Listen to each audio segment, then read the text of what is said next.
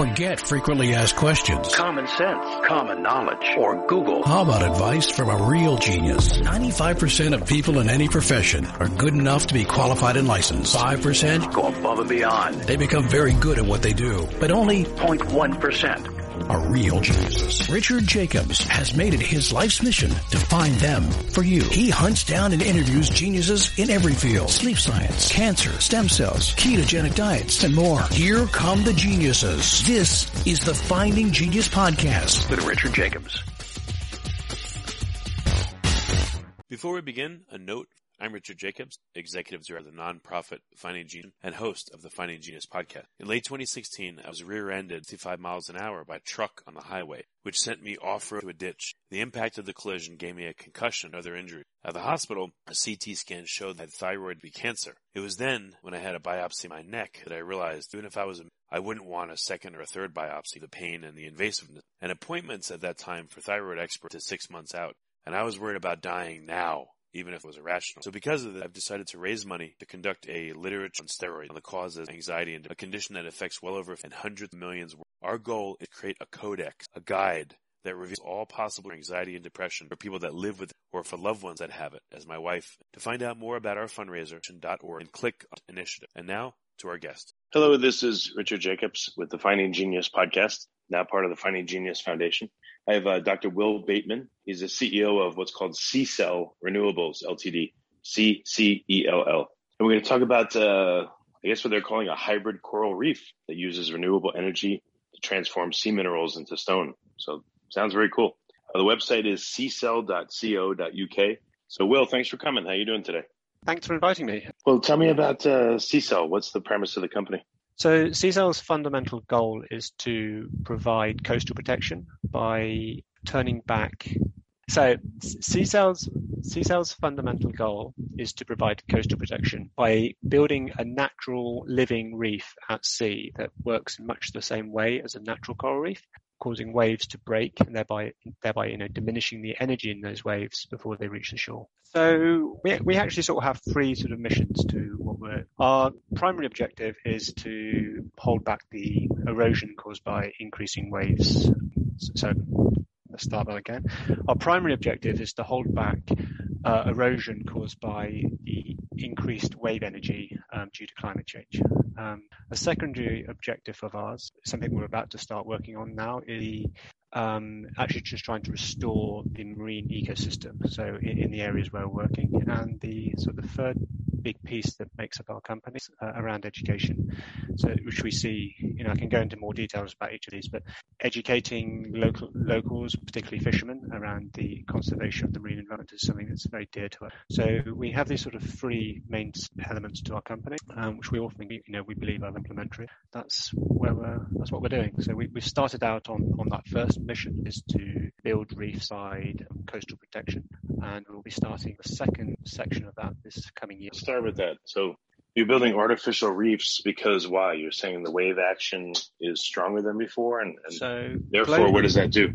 Yeah, so globally, um, there's a, there's a really good paper that was put together by the University of Miami and uh, a team in Spain, and they've looked at the global wave climate, and they've shown that the over the last sort of 30 years, the wave climate's increased by about 0.41%. I mean, that's quite a precise number, but obviously that's an average globally, and that's due to you know stronger wind and that blows across the water, creates larger waves, etc.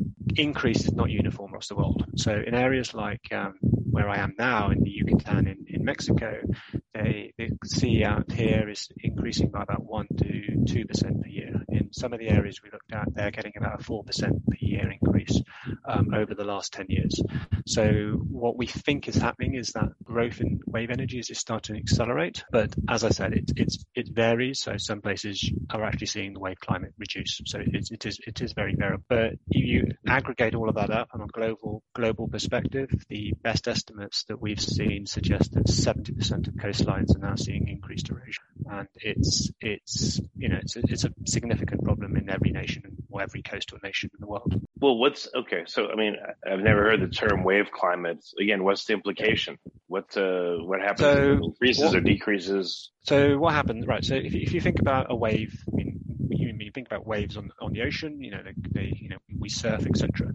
So those waves are now, uh, we aggregate that up over the last, say, 10, 20 years. In most cases, they're about, say, 20, 30% bigger. You know, the amount of energy in them is 20 to 30% more than it was 10 years ago. Now, the implication for an area like this is that you know 10 20 years ago can you know Cancun and you know most of the eastern of Mexico was not really that developed. You know it, hotels were coming in. They've seen a, a, massive sort of increase in tourism really in the last decade I mean decade two decades. So 10 years ago everyone was happy. Fantastic beaches. Places like Playa del Carmen are literally named after um, playa means beach in Spanish. You know, they had tons of sand. They had beaches typically sort of 50 meters wide. I can show you photos now where those that same beach is a meter. So the it's hit it's hit this particular region very hard, and many other areas of the world, um, places like Israel, for example, in Africa, significant issues along the western coast, and it is and the only thing that's changed is the wave climate. You know, you know, we have more hurricanes or more, you know, severe storms, but it's the, the steady erosion that's happening on a regular basis that, that's caused a lot of that change. That's not to say that human intervention in some of these areas hasn't also got a part to play. I mean, building piers and building, you know, various structures out in the ocean has all interrupted some of the currents that that are that naturally replenish a lot of beaches. But um, that the but the major thing that we're seeing is just a change in that wave climate. So what we're trying to do with our reefs is literally just wind the clock. So put a structure out there that just takes out a little bit of energy. You know, ultimately we're looking to take out about 30% of the energy and just wind the clock back to pretty much 10 years ago. The situation was 10 years ago. Everyone was happy. Thus we get back. What happens when the wave energy increases on a particular you know, beach or a stretch of coast, and what happens when it decreases? Where you see so this, this is where it gets quite interesting. Not all waves are as you can appreciate. So if you go to islands like Hawaii, have you know they're, they're known for their huge surfing waves, and they also have some fantastic. What you'll find though is that those beaches tend to be steeper. They probably have heavier, larger grains of sand, and they've reached a sort of natural balance. Where if you come to areas um, here in sort of Quintana Roo, the beach profile is very gentle. So you, you, could walk out 100 meters and only go down, at, say, a meter. So the result of that is if when you change the wave climate and you've got, you know, when you've got a beach of a certain profile, you now change the wave climate. That beach is no longer, it's no longer compatible with, with, that changing and changing climate. So to put that in context, bigger waves as they crash onto a beach, typically the waves crash down, you see a, like a, a rip current, you see a water coming rushing back out. To, if you've got a, shallow beach or very fine sand, it'll often take a lot of that material with it back out, back out, back out. And th- those rip currents, I mean, if you talk to any surfer, they're very familiar with this. Those are, you know, if you have a bay, waves are coming in at a slight angle. Those rip currents are what the surfers would take them back out to the out into deeper water, so they can catch, you know, come round again and catch the next next waves but those rip currents, if when you have larger waves plunging to a beach, can also cause quite a lot of erosion, take away an awful lot of debris.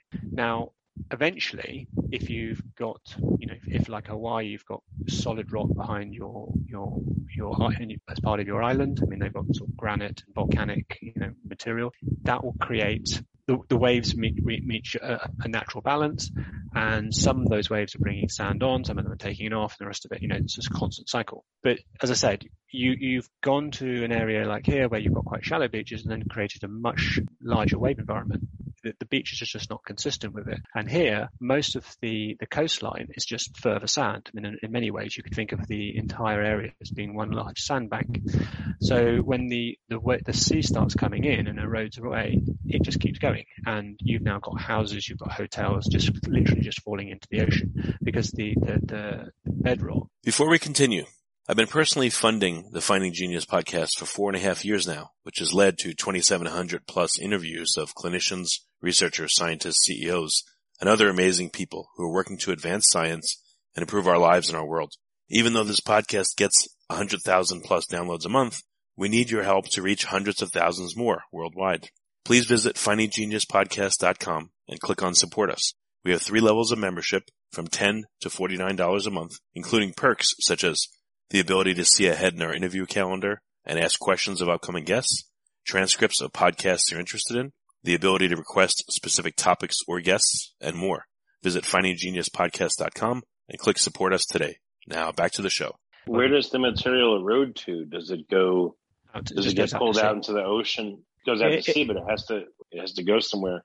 Would it Yeah. build up the? Would it change the profile that the waves encounter as they move towards the beach? Would it get less steep and therefore change the wave action and make it uh, You- less it- energetic or more? Or what would it do? In this sort of area, I mean, you've got, as I said, you've got incredibly shallow coastline, so it would take a long time before it would actually get back to a sort of a, a natural equilibrium. So what you're seeing here is the sand is basically eaten away from the coastline.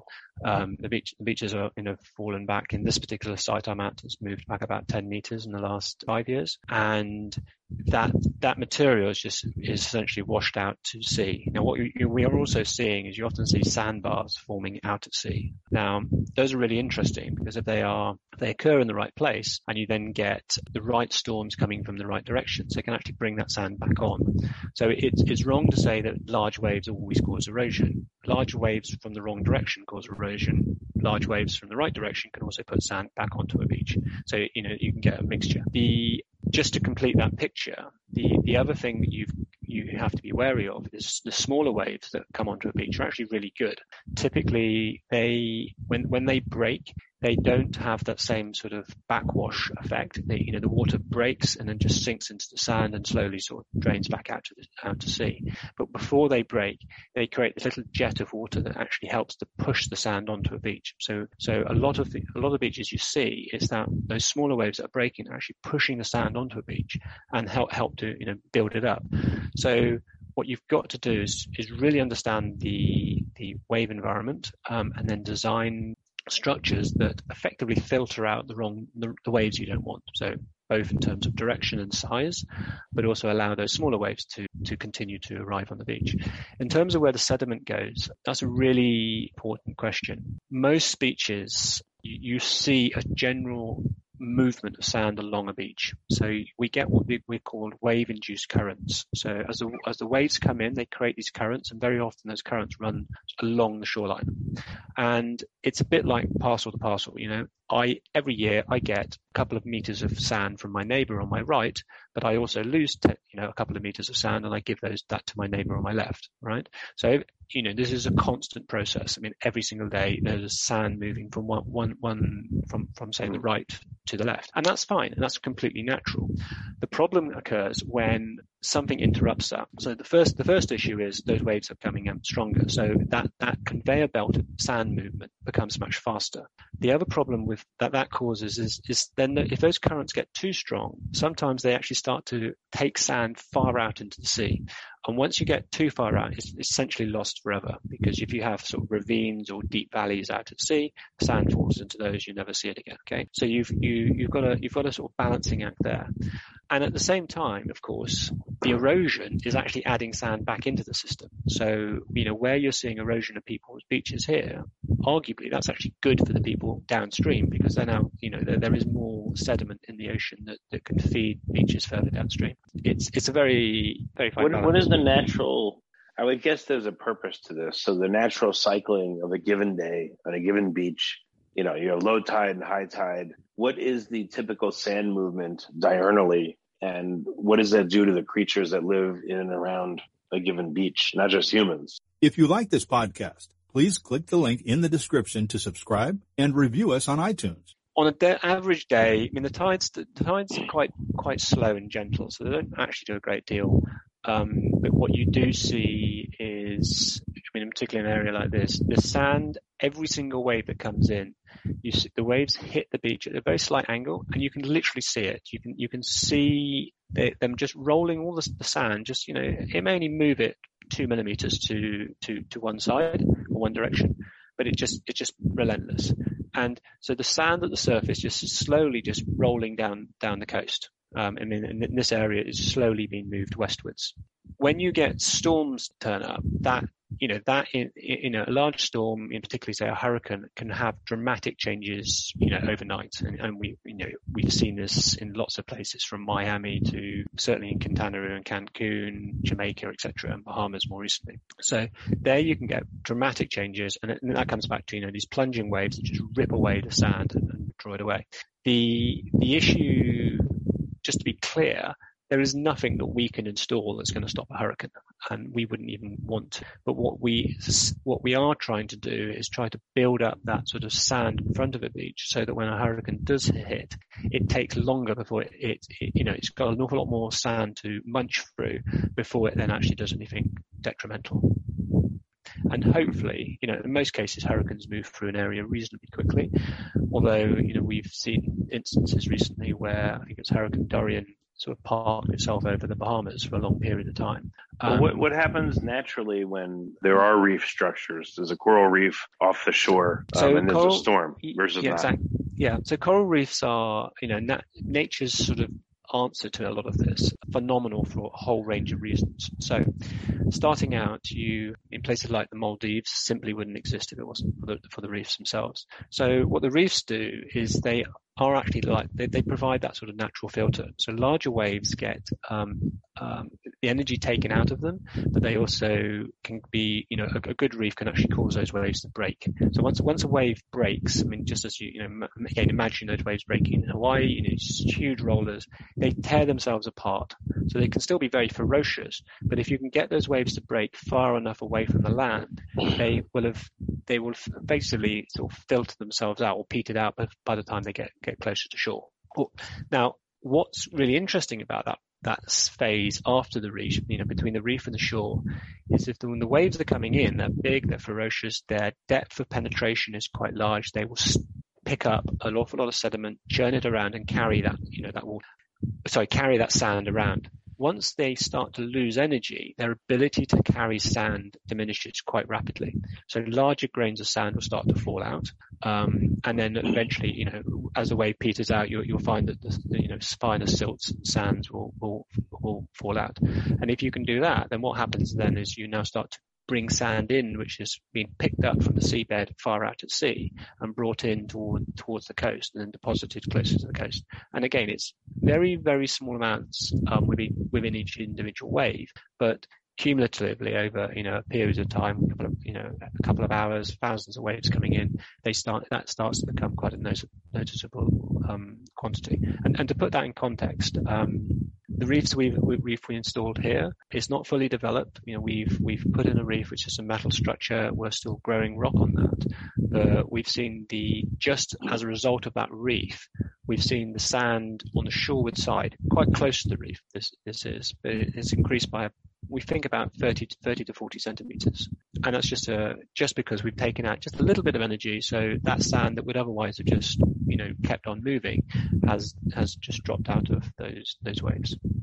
So did the beach get uh, deeper? Meaning that uh, instead of being a foot wide, it was two, three feet wide? It's, it's marginal at the moment. So we, we think it's a, probably about two or three feet, as you say, you know, two to three, maybe five feet wider than it was but it's I, I'm hesitant to say that that uh, we can sort of lay claim to having done anything significant just at this point. I want to, but you've got to look at the cycle across around about a year um, so whilst we've we've studied, you know, we've measured the beach before we started. We measured it um, just a few months, um, so just a few weeks ago, and we are seeing a, an improvement of the beach here relative to either side of the reef. So we can, we, you know, we're fairly confident this, you know, this is an effect. But as I said, but improvement by improvement, you mean the beach is longer? It, no, it's slightly wider. Yes. Oh yeah. Let, well, all right. Let me let's get some terminology. So if I'm standing, if I'm walking towards the ocean and if I take, I, I come up to the sand, I'm about to step in the sand, and I look at the ocean. What do you call the distance between the start of the beach where I'm at and the water's edge? Is that I, width, I, height? What would you call it? Good point. I, I would say that was the width. Okay, so the, the direction straight in front of me, yeah, how far I the, have to walk to get onto the beach is the width. Yeah. Okay, so so again, your metric of success is that the width of the beach has increased. Yeah. And uh, what are what are some other metrics, and what are some other countervailing possible issues um, that happen if you widen a beach. Sorry, what what are, so, so if you if if you widen a beach, does anything negative happen, or does and and again, um, what does it mean that it's it's better? Is it just mean that it's more no, suitable no, you, for people to hang out, or what? Very very good question. You you can actually make things worse you can get these. Um, so what's what a lot of people, a lot of um, other companies have done is they've installed sort of breakwaters at, at sea. So you know, you know what, what, we're fundamentally trying to do is, is nothing partic- particularly new. It's just the approach we're taking is very different. But you can build breakwaters and you can get these things called tom- tombolos, right? Where it's, I don't know where that term comes from exactly, but it's essentially where the sand grows so much, it, it actually goes out and touches the, the breakwater you've created. Now, if that breakwater is close enough to the shore, that's not an issue. But what often happens is people put these things out there, so it can be 100, 200 meters off from the shore, and then they get a sort of a sand pathway forming going all the way out to their structure. Now, you, you know, uh, you know the, the, the, person who's put that, that structure in is going, oh, this is fantastic. I've got all of this beach. But what you've now done is you've actually created an artificial barrier. So that you know, that conveyor belt of sand that I was talking about, as that sand now comes in from one, you know, from the, the upstream direction and it meets this structure, it actually then gets diverted way out to sea. So the result is that whilst you're, you're thinking this is fantastic, your neighbor who's downstream of you gets completely messed up because they are that that's natural sand that was which would have moved down towards them is no longer going to go anywhere close to them. So it's it's really important where um, it, you know unless that was your aim and you know you've done the modelling and, and, it, and you backed it up. But generally speaking, that type of you know having too much sand is also bad. So what you what you've got to you've got to do these things in moderation. So for us, we've we've put this reef out there we are going to monitor things carefully. And if we start seeing that sand building up too much, what we'll, we'll, actually be doing is going out and taking out elements of our reef to allow more waves to come through to actually keep keep keep the balance in check. So, what do the reefs you put in look like? You said one was made of metal. Are they typically made of metal? And you know, what are the materials choices? And What's that uh, happens? Yeah, so at the moment we steel we, we use recycled steel rebar. So they are rebar. Yeah. Wouldn't the iron? I mean, yeah. I mean, yeah, no, steel. So what, what, you'd what you'd find on constructions, Um, yes, they, they, would if you if you leave them alone. But we because of the electrification we do to, to the structure, they don't rust. In fact, they do the exact opposite. So so we we build these structures. They are the, the simplest way to describe them is probably they're about the size of a typical sort of dining room table, of two and a half meters long, maybe two and a half meters wide, and they're about one one point. Current ones we've got here are about 1.2 meters high, and they are essentially just a big arch. So you can think about um, to think of comparable shapes, but it's yeah, it's, it's just a sim- it's it's a simple arch with steel mesh on on the exterior surface. And these are placed end to end to create a, structure that you run along the top of the top of them um, at low tide, and they as the waves as the waves come in, the these we've we've got you know you can imagine the whole sequence as horizontal bars, almost like just think about something like prison bars but closer together. Okay. the, spa- right. spacing of you know 20 centimeters apart. The bars aren't as wide as what you'd have in a prison. They're only they're only a. I understand. About so, six mil wide, six to eight mil wide, depending on what we do. So it's like you're dropping a covered cage, I guess. That's right. It, it, that's what it looks like. But so, okay. so you've got you've got this cage. Now that on its own doesn't do much. I mean, it's, it's just like trying to hold back water with a sieve, right? What you we then do is we're passing a, a very small electrical current through the water, and we're doing essentially electrolysis on the seawater. Now, what that does is it changes the pH around the steel. So this this steel structure where that we you know we were you know you were worried that it would rust. What we've done is we've actually increased the pH in, in that area, made making the water slightly more alkaline.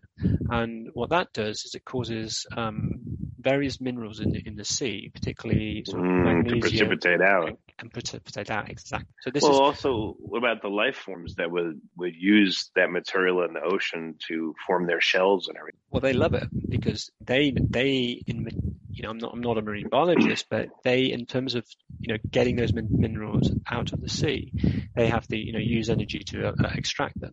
So now they go to an area where it's actually, we're doing, we're ha- almost helping them do that. So the we find that corals, um, I mean, it's not work that we've done, but other other teams have done work with this where they found corals grow typically sort of two, maybe three times faster than they would otherwise, because they the the minerals that they need are almost being drawn towards them. The other advantage for them is that the pH of the water. So you've heard about acids, so it's acidification of our oceans. They right. they benefit now because the the area we've created is very very slightly more alkaline would otherwise have been. So we you know we've moved it in, in, in extreme cases by about two, two, two points on the pH scale. And on top Um, of that, on top of Have that, you ever ju- have you ever applied this to a natural reef? Could you do Uh, this? we we haven't. No, we haven't. So, but there are, there are other companies like in Indonesia and etc. who have done similar tech techniques, but they are trying to restore natural reefs. Okay, interesting. So the project that you've done on this, have you done any that are long term now, where it's been there for a couple of years and you can see the real effect of it, or are they all more recent? No, we're we're still a young company, so we the unit we have here has been in the water about five months. We haven't had it powered for the entire of that time because we've we've I mean dare I say we've had um, some technical issues at different points, so we which we've now resolved. But um, it's that you know that's long term. This is the biggest project we've got. It's 120 meters long. Um, in addition to that, we've got trials going on in, in Barcelona in Spain, and we've had we've had individual units installed at two different hotels in Cancun about nine months. So you know we, we've Oh, so nine months. Some of them. What What have you noticed over the nine month period? That's probably the longest, right?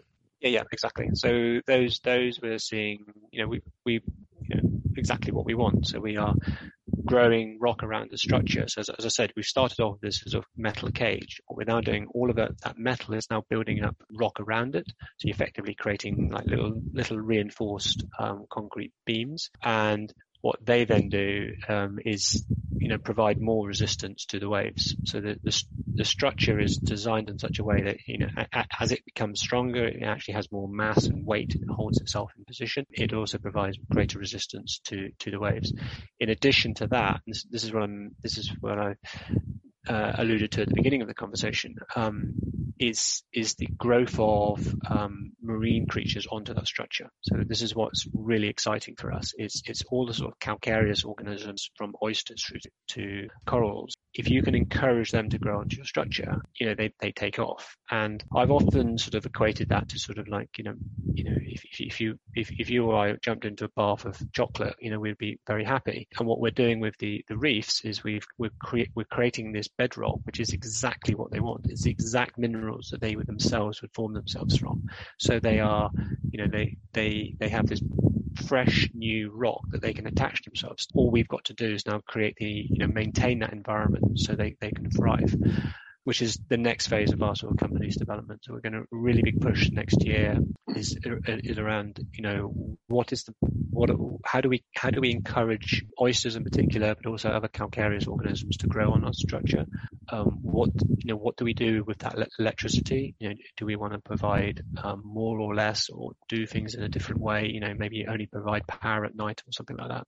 So we're going to be looking at you know a lot of different variations around around around this. The other aspect of it is um, is about the fish life itself, and, and this touches on you know the the educational side to what we want to do within the company. Fish an intrinsic part of any reef. They they are really important because they go in, they eat the algae, they eat the algae off of corals, they keep you know they keep their you know they keep things healthy, even to the point you know their their their poop settles down on the sea floor, and that's what um, things like seagrasses can thrive on. Mean, you know, so this this whole ecology is really really important. So you can't really solve. You know, we, we can solve one aspect. You know, we you know we build a structure that um, protects us against the waves, but we're not. It's not a long term structure. You know, as long we would constantly have to maintain that if we weren't able to recruit nature. If we can get nature to sort of take over these structures, which is what we're already seeing, but we want to now promote even further, you then end up leaving a structure where you know we only need to power it for maybe a year or so. We can then take all of our electronics away, and you leave behind a structure that is almost self-maintaining. There's some really, you know, the, the science out there is fascinating. So we're doing some work with Cornell University, where and also Exeter University in the UK. Um, we're going to be reaching out to, um, both of which have done work where they listen to the sound of natural coral reefs. And then what they do is they play back that sound of a natural coral reef to, you know, another, in, in another area. And what they found is they can actually attract fish into that region because the fish that you know the fish listen out and go, hey, that sounds like a place I want to be. It's you know it's where the, you know where, where I often sort of talk about it. You know, it's where the, where the party's at. So they all they, the fish go to that region because they they know that's where it's going to be. It's healthy. They've got lots of ravines and nooks and crannies they can hide in. So we can use the, those sort of techniques to draw fish into our into our structure to help keep it you know keep it keep it keep it healthy. So as, a, as internally, what we talk about, you know, what we've currently got, we talk about as a digital reef. You know, it's it's got a lot of electronics. It's it's pretty high tech actually focusing on how do we grow rock really well.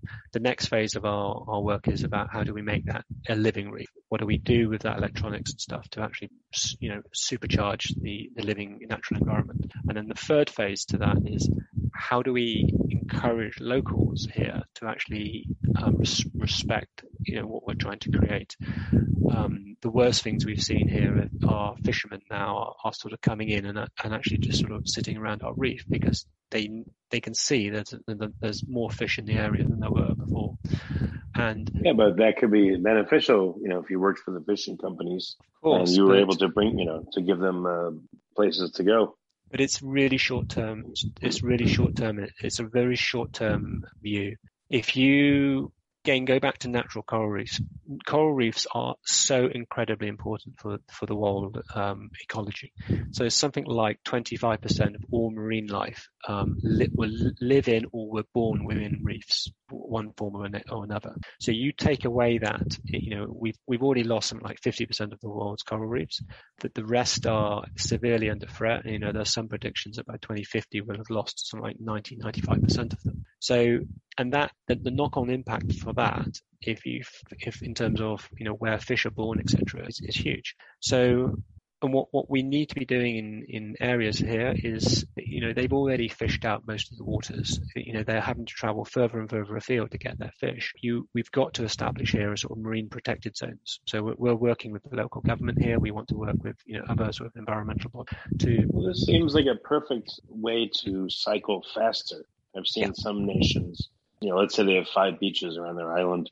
They'll allow fishing on three of them, let two go wild for six months, and then switch to the two and then back. And but your technology seems like it would accelerate this process a lot, so that they can you, cycle faster and do stuff better yeah, you you could you could well you could easily do something like that. So you you you cycle through. I mean, it's the same thing we do with farming. You know, you you have a you you know you leave some of your fields fallow for a few years to let them sort of regenerate.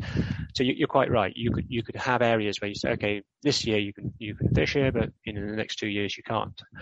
I personally, my personal preference is that you would actually establish a sort of marine protected zone, and you say, okay, you do not fish in this area, period. But beyond once once you go outside of that zone, yes, you can.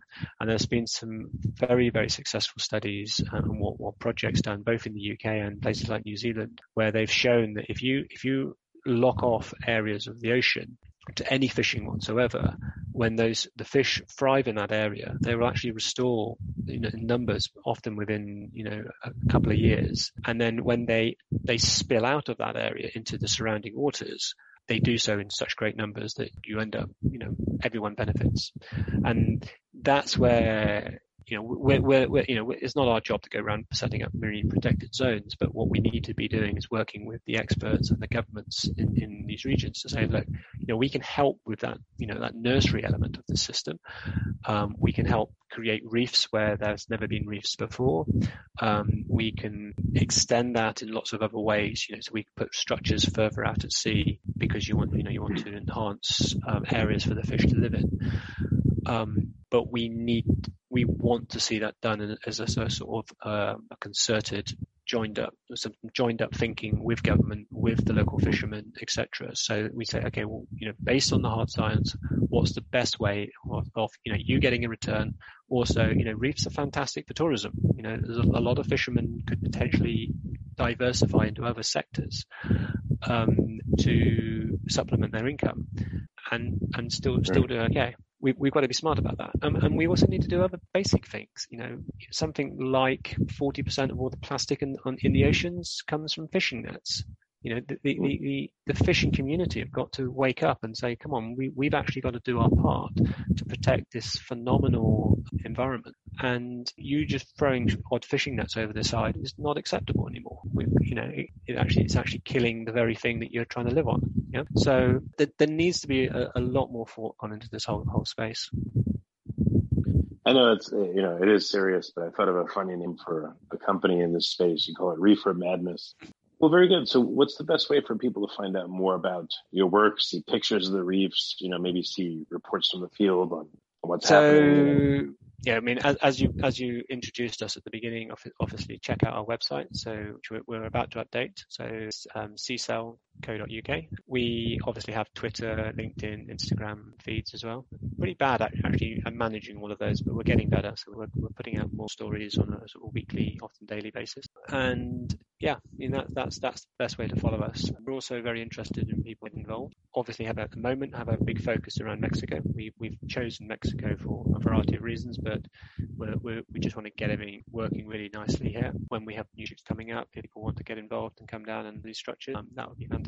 I'm I'm hoping head across next year, and actually taking coral, smaller corals in hatcheries and taking them, sticking or connecting away. And then there's, just support in terms of you know monitoring and looking at what's going on. I mean, there's, there's, it's a fascinating environment. So that's and then if you're if you're feeling slightly um, generous, we crowdfund at the beginning of January, January for investors, particularly companies that might want to raise my sort of stage of evolution. Very good. Well, thank you for coming on the podcast. I appreciate it. Thank you for having me, and thanks for the time. If you like this podcast, please click the link in the description to subscribe and review us on iTunes. You've been listening to the Finding Genius podcast with Richard Jacobs. If you like what you hear, be sure to review and subscribe to the Finding Genius podcast on iTunes or wherever you listen to podcasts. And want to be smarter than everybody else? Become a premium member at findinggeniuspodcast.com.